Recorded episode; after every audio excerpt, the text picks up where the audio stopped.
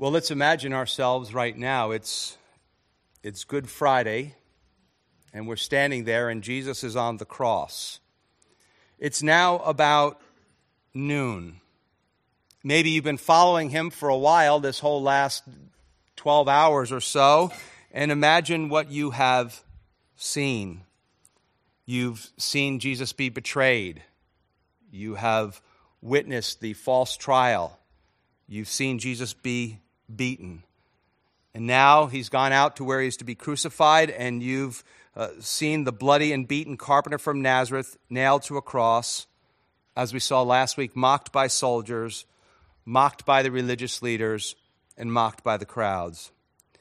Later on, the apostles, particularly the Apostle Paul, who was not one of the original apostles, will write letters unpacking the meaning of the cross.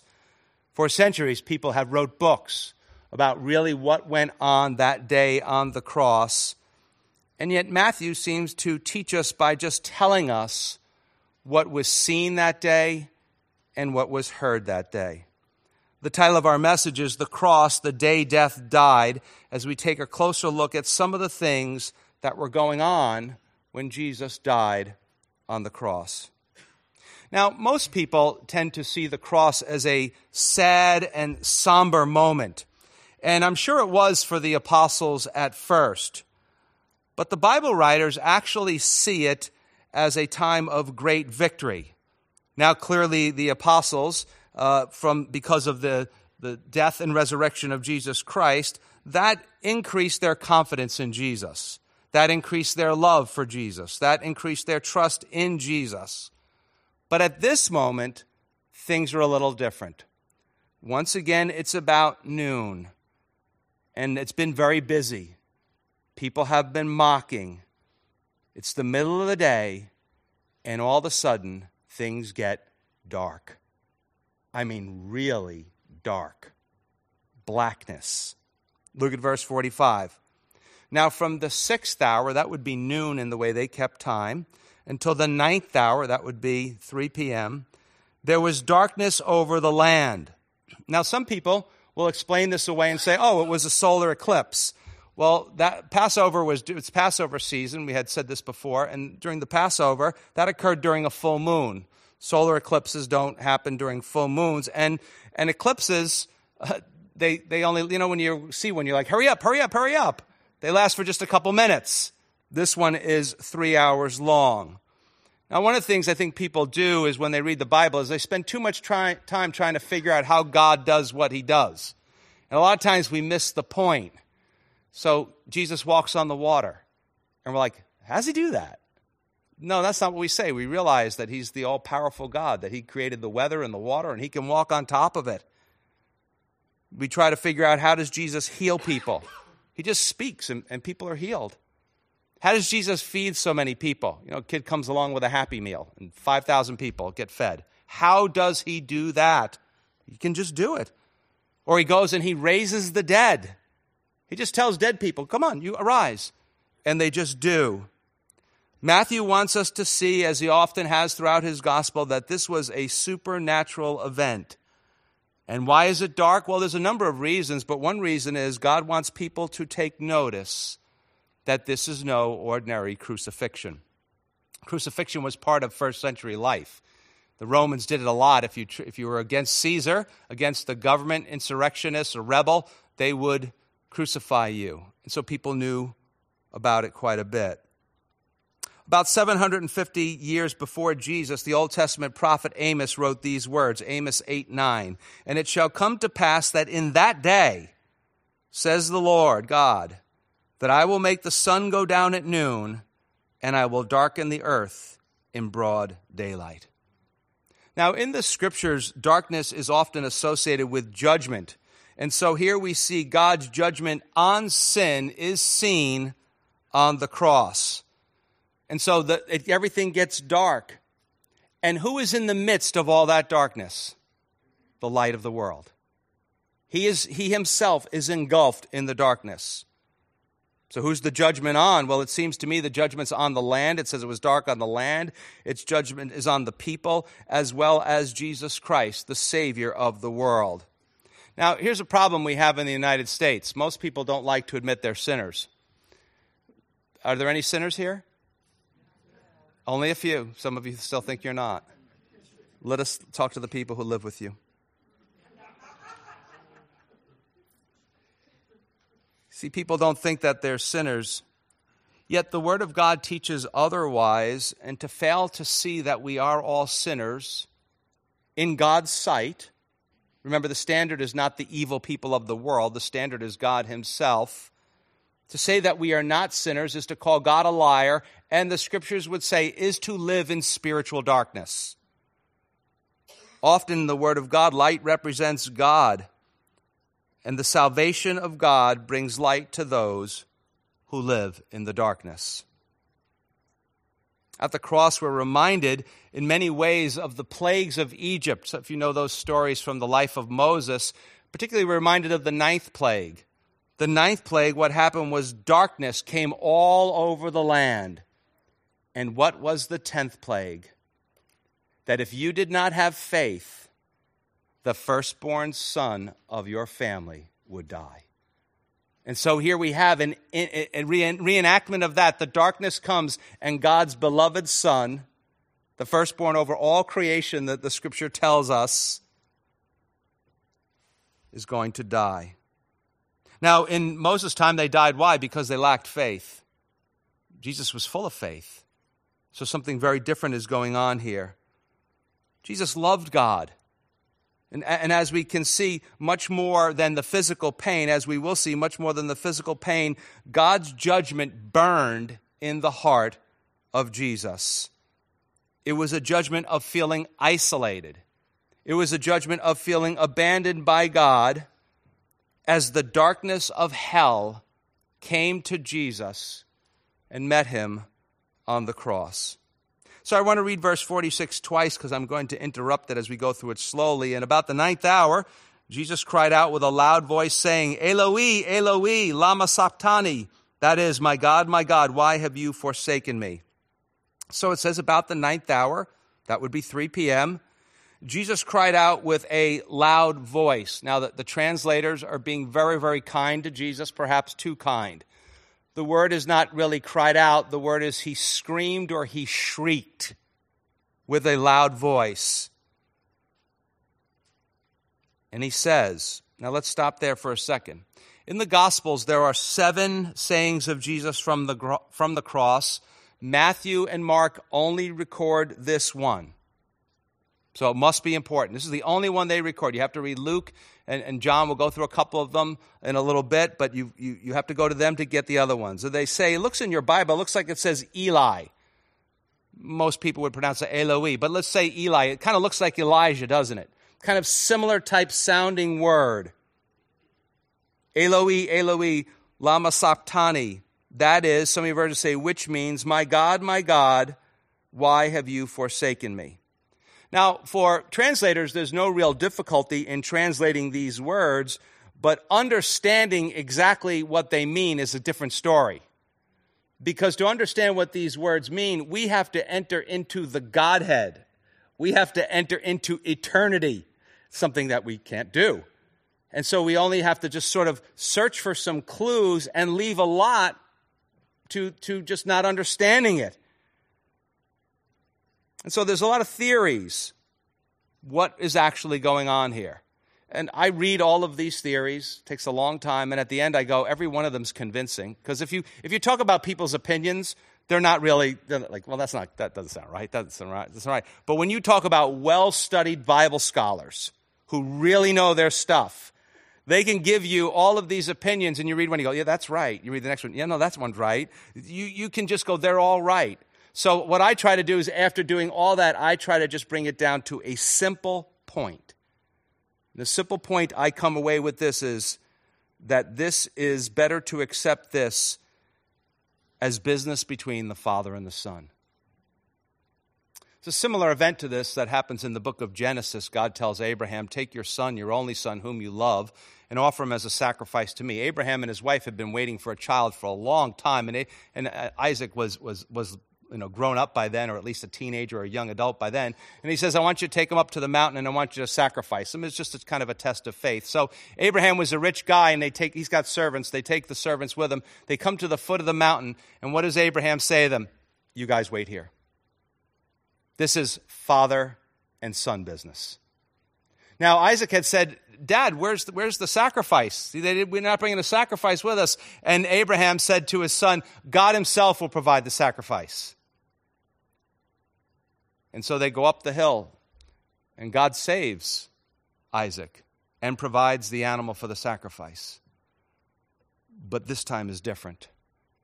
This is not like what happened with Abraham. This is father and son business. This time God himself, his son, is the sacrifice. And that is what's going on here. Up until now, Jesus has been remarkably calm. Remember all that? People are spitting at him, they're yelling at him, and he is cool as a cucumber.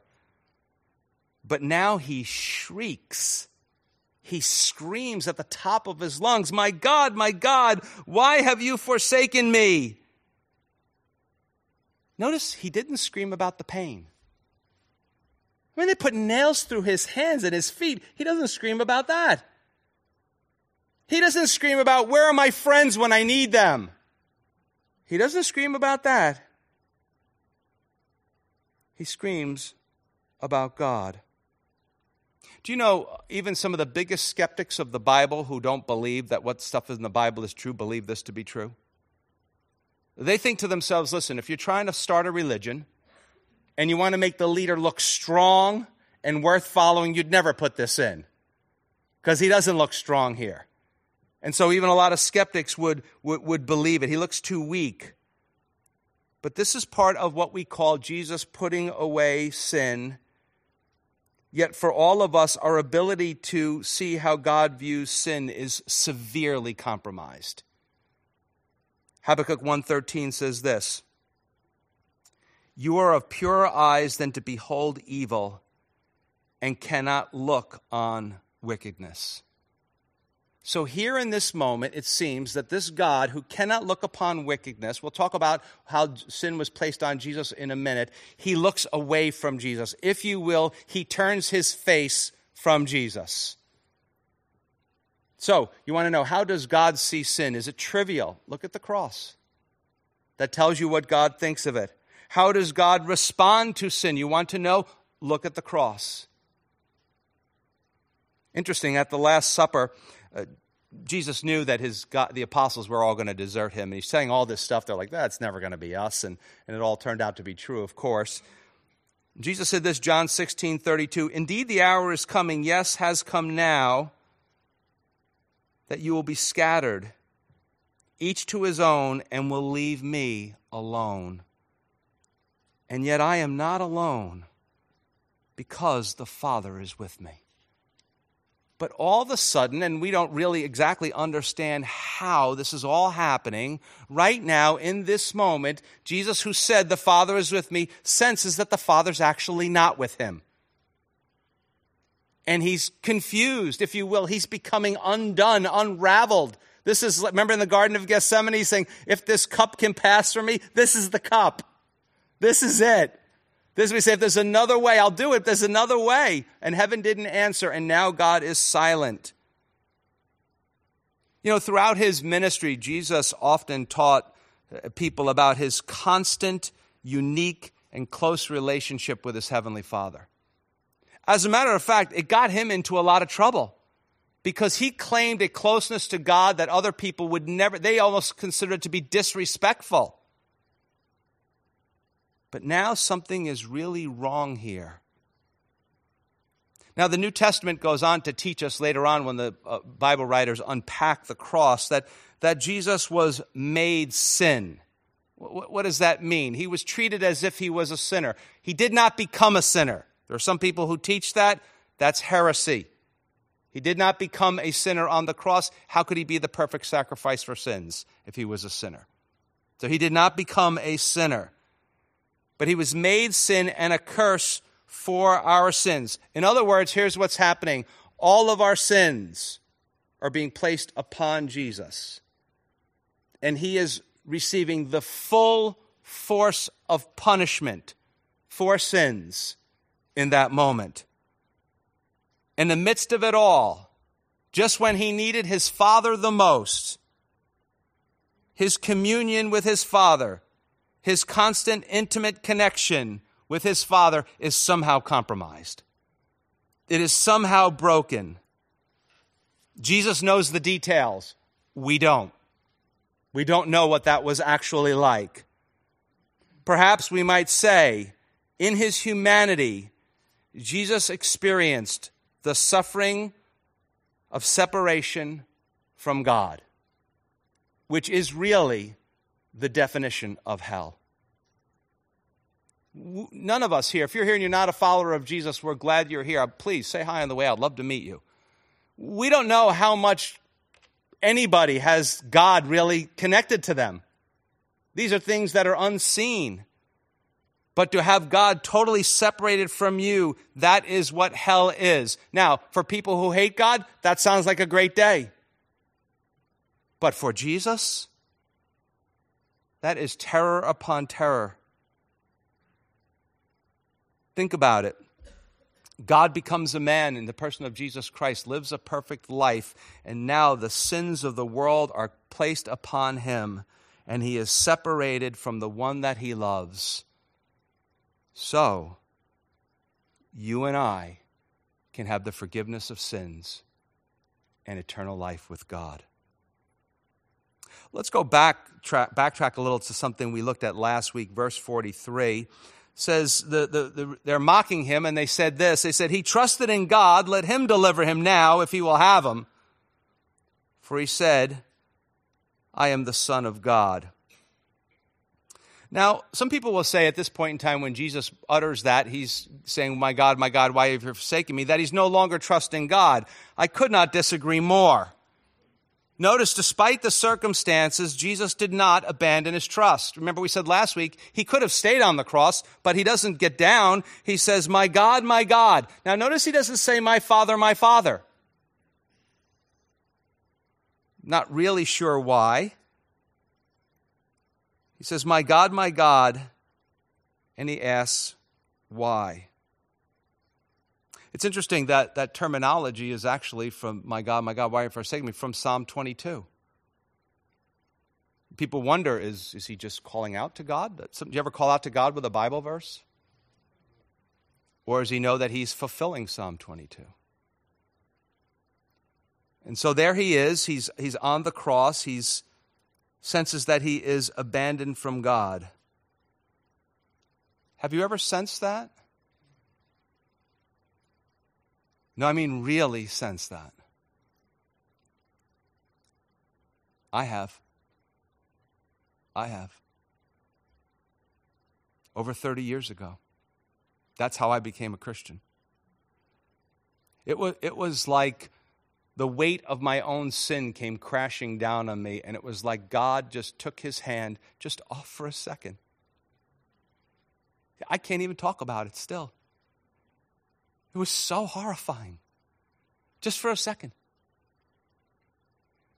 And all I could get out of my mouth was, I'm so sorry. That's all I could get out. And I was never the same after that. That's why I would love to see the church return to the preaching of sin and repentance and faith towards Jesus Christ, and stop with all this how to feel good stuff. Because I fear that our churches are full of people who are really not converts. I think in this passage here, when he says, he asks why, we have to understand for Jesus, this is very real. But it's also very new. He'd never been here before. And I think this is where we really see the humanity of the God-man, as Jesus cries out to God in the deepest depth of his need. I know sometimes people in the deepest depths of their need, they don't want to cry out to God, or they think it's because they created the situation that God doesn't want to hear from you. Let this be a reminder to you. You say, well, Jesus never sinned. He's got the sin of the whole world on him. And he cries out to his heavenly Father. But that thought in no way compromises the deity. What do I mean by that? The divine nature of Jesus. Make no mistake about it, that was God on that cross, and now the sins of the world are upon God himself. I mean, think about it. The sins of the world against God are now on God. So in this moment, when they are forsaken, when Jesus is forsaken, did God cease to be God? No. Did Jesus cease to be God? No. Was the Trinity broken? No. But Jesus was somehow abandoned by his heavenly Father, by his God. Now, illustrations always break down at some point. But I remember hearing one a long, long time ago. I was trying to think back how long ago it was, maybe even 25 years ago. But it was an illustration that really struck with me in remembering something, gave me a picture, if you will, of what was going on here. Let's imagine for a second, and some of you would say, I don't have to imagine, I am. You're a parent, and you have a child that you love very, very much. But your child is sick, and you take your child to the doctor, and the doctor says, this can be fixed, but it's going to require a long, very painful operation. Well, what do? You love your child, and you know it's going to hurt, but you want to save your child, and so you do take your child for this operation. So you take them to the hospital, and there you are, and you're waiting, and all of a sudden they come to take your child to the operating room. And as they're going away, they're like, Mommy, Daddy, come with me. Come with me, please, please, please. But you have to let that little one go. You have to let them go into that operating room. So there you are in the waiting room waiting for them, wishing you could be there, but you can't be. And they are in another room being operated on. Let me ask you this, parent. Do they ever at any moment cease becoming your child? No. As a matter of fact, maybe in that moment, your love and appreciation for them is at a place it's never really been before.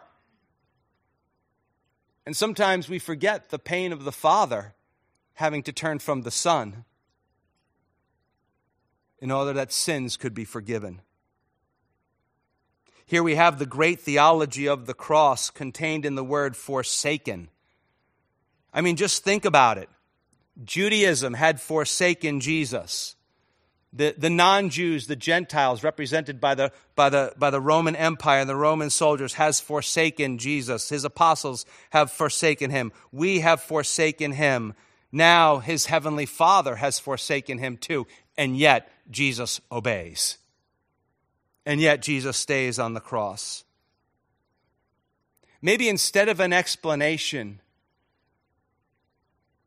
God wants us just to stand there in the darkness and get close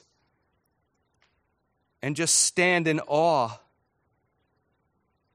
as God puts sin and death on trial in the body of Jesus Christ. Maybe Jesus' words are supposed to give us a taste of hell. Maybe we're supposed to think about what it would be like to have God forsake us. You say, well, that's scary. Maybe it's supposed to be. Maybe it will be a motivation for someone in this room to turn from themselves, to turn back to God and put their trust in Jesus. Why? So you would never have to say those words. So those words, my God, why have you forsaken me, would never come over your lips. In Psalm 27, verse 10, King David says what is a very hard verse for many people. When my father and my mother forsake me, then the Lord will take care of me. Perhaps followers of Jesus are to see that Jesus was abandoned and stayed faithful. So we too can stay faithful when we feel abandoned. Friend, let me ask you, have you ever felt alone? I mean, really alone. That is part of the human experience. Have you ever felt forsaken? Like you didn't have a friend in the world? Jesus not only knows that, but if you are a follower of Jesus, Jesus shares that with you.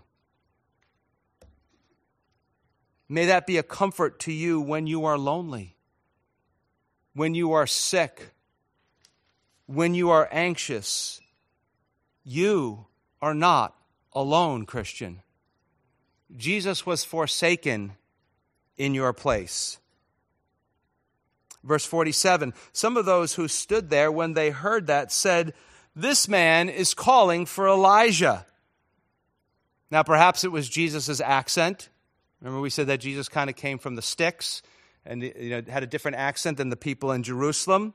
Or maybe from all the beatings, his speech was slurred at this point and people mistook what he said. Or maybe they're just mocking him again. Why would they think that? Well, it's similar wording, but also 2 Kings chapter 2, Elijah did not die. He was taken up to heaven by God in a whirlwind, and maybe they thought Jesus wanted Elijah to come for him and take him in the same way. Verse 48, immediately one of them ran and took a sponge, filled it with sour wine and put it on a reed, and offered it to him to drink. The rest said, "Let him alone." We might put in our thing, don't give him a drink. Let him alone. Let us see if Elijah will come to save him. But there's the thing. Elijah can't save him. As a matter of fact, Elijah, if you remember from the Mount of Transfiguration, Elijah had already come.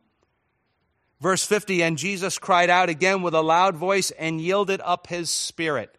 What does he do? He yields up. He gives up his life. Jesus was a man on a mission. He came from heaven to seek and save that which was lost, and that would be every human being. He said he came to give his life a ransom for many. He would make himself the payment for our sins. And notice once again, they mock, and Jesus ignores. He pays them no mind. It says, Jesus cried out again. He is still in control of the situation. It says he cried out and he yielded up his spirit. That leads us to the last two things he says on the cross. The second to last thing he says, as he's in control of the situation, could be the word that he's talking about here, the words of John 19:30, "It is finished." That literally means it is paid in full. Paid in full. I know some of you live with that burden of trying to pay God back. It is a terrible burden. It will take the life right out of you. You don't have to pay God back. When he says it is finished, it means there are no more sacrifice for sins needed. That means you can stop trying to earn your way to heaven, because you are saved by grace and you grab it through faith. That means instead of trying to get God to love you, if you will only turn to God and put your trust in Jesus, you can know that God does love you and he does accept you. But also, "It is finished" is a cry of triumph and victory. And on Easter, Jesus will rise from the dead. Why? Because death has died. And death died on that cross. That has often caused me to wonder. And I know I'm being, difficult here. But it's often caused me to wonder, why are our communion services so often like we lost? Why is it like Jesus lost? He didn't lose, he won. I told the last service, none of them said amen. I said, I got to find a different kind of church. Now you kept me here for another while longer. Why do we treat communion like it's a funeral? He's alive. It's not a funeral. He lives. Matthew tells us here in verse 50 that he yielded up his spirit, a picture here of the voluntary action of Jesus giving up his life. Luke records the last words, Luke 23:46. And when Jesus had cried out with a loud voice, he said, Father. Now it's not God anymore. Now it's Father. Father, into your hands I commit my spirit. Having said this, he breathed his last. All of a sudden now, once he says it is finished, the consciousness of his Father's presence is still with him. He is still trusting his Father. He is still in control of the situation. And he himself decides it's time to die. Remember we said last week, Jesus said, no one takes my life. I lay it down. And here he gives his life willingly. Verse 51, I want to read this one twice. Then behold, the veil of the temple was torn in two from top to bottom, and the earth quaked and the rocks were split. Let's go slowly. Then behold, remember this is language that Matthew uses a lot. Behold, look, pay attention. It's now 3 p.m. It's the time of the sacrifices in the temple. The veil of the temple, some of your versions say the curtain of the temple was torn in two from top to bottom. They had these large curtains in there, particularly two large curtains that were in there. They were super high, super thick, almost like a movable wall from top to bottom. So who did it? God tore it. And the earth quaked, and the rocks were split. So in God's mind, sin and death are now defeated. So it's time for a little bit of divine fireworks. God's going to start rocking the house. So we know that an earth-shattering event has just happened. And the first thing that happens is this thick veil, this curtain in the temple is torn in two. Now, Bible scholars debate, is this the curtain that separated the Holy of Holies? That was the place that the high priest went into once a year on Yom Kippur, the Day of Atonement, to make a sacrifice. The book of Hebrews seems to indicate that as yes. Others think it was another curtain that kept people out. Only certain people are allowed in past this one curtain. But now things have changed. The curtain is open. The only thing that will keep you out from the presence of God is unbelief. That is the only thing that will keep you out. We should also notice that here we see a judgment upon the temple. And a new age of salvation history has dawned. Maybe we could think of it this way, that the temple system is over and the temple savior is now available to all. That language of all, I love it in the Bible. It's not just exclusive group of people. It is open, it is available to all. Jesus had been cast out of the corrupt temple. He had been cast out of the sight of a holy God. So you and I could come in by faith. The way, friend, to God has been opened for you. Hebrews chapter 4, verse 14 through 16 says this, seeing then that we have a great high priest who has passed through the heavens, Jesus, the Son of God, let us hold fast our confession. For we do not have a high priest who cannot sympathize with our weaknesses, but was in all points tempted as we are, yet without sin. Now pay attention to verse 16. Let us therefore come boldly to the throne of grace that we may obtain mercy and find grace to help in time of need. Quite simply, through the life, death, and resurrection of the Lord Jesus, all who turn to God and put their trust in Jesus have open access to God. I've heard old sermons where the preachers have used this analogy, and I've seen the picture of when JFK was president. And you'd see his kids running into the Oval Office and under the desk playing and stuff like that. You know what happened if you or I did that? We'd be shot. But they had open access to the Father. And that is the same open access that we all have to God now. Hebrews chapter 10, verse 19 and 20. Therefore, brethren, having boldness to enter the holiest by the blood of Jesus, by a new and living way which he consecrated for us through the veil, that is his flesh. So the sacrificial system is now dead. Why? Because Jesus Christ is the new temple, the new meeting place between God and man, and heaven is open to all who take refuge in Jesus. Verse 52 and 53 are two of the most challenging verses in the Gospel of Matthew, and they're only found in Matthew. And the graves, some versions say tombs, were opened, and many bodies, interesting, not bones, of the saints who had fallen asleep, died, were raised. Now, there's a lot of different theories you can read on that. It really has to do with where you punctuate the sentence. We won't go into that.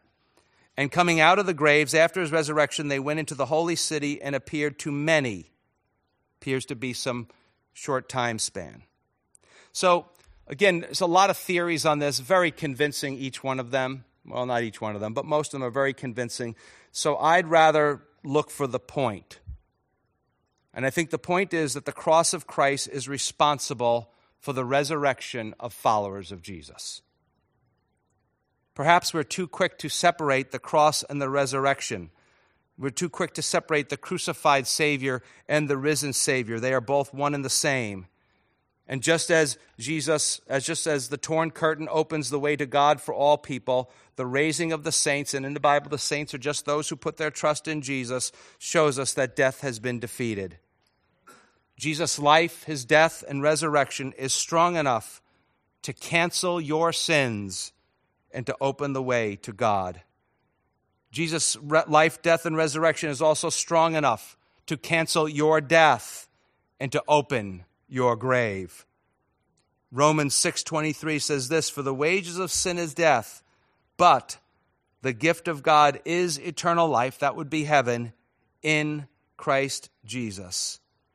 You know, sometimes we miss that little word "in." That is so important. That has to do with finding your refuge in Christ Jesus.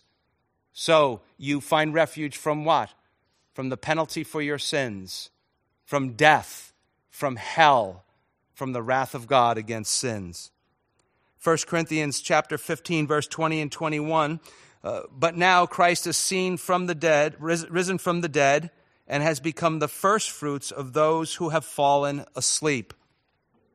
For since by man came death, by man," talking about Jesus, "also came the resurrection of the dead." So it talks about the first fruits. Just think of it in terms of the Bible. The Bible talks about, it says that cursed is everyone who hangs on a tree. It talked about the cross as a tree. It came from a tree. And the New Testament brings that up too, that it is a tree. And Jesus Christ is it's not a dead tree, it's the first fruit. He is the first fruit that would grow on that tree. So just picture a dead tree, and all of a sudden there's fruit.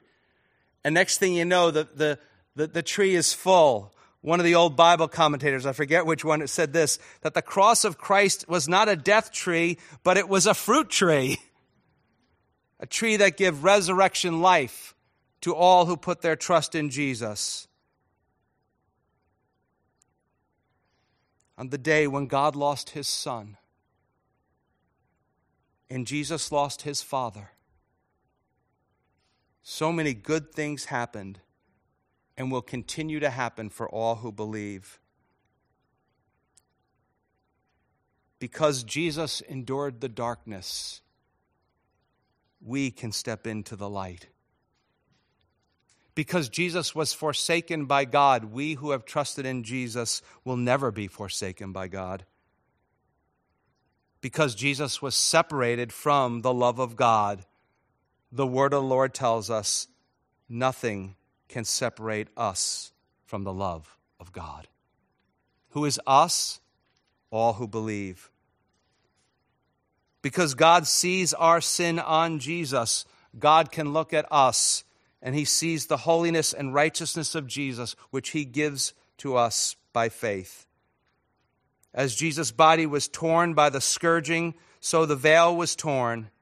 That veil that kept sinful men and women separated from God are now no longer separated.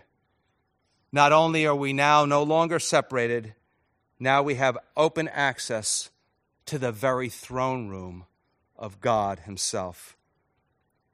Because Elijah did not come to save, Jesus stayed on the cross so he could save you. He could save me from the penalty of our sin because he stood there in our place. Because Jesus has the power to raise the dead, we can be guaranteed he will do the same for all who put their trust in him. Friend, Jesus Christ has done it all. It is finished. He has done it all to get you to heaven. He has done it all to reconcile you to God. All that's left for you is to respond to what he has done, to respond to the grace of God with faith and trust in his Son, the Lord Jesus Christ. You can enter, if you trust Jesus, you can enter into God's presence with confidence because of the cross, because of the death of death, because that day on that cross was the day that death died. Let's pray.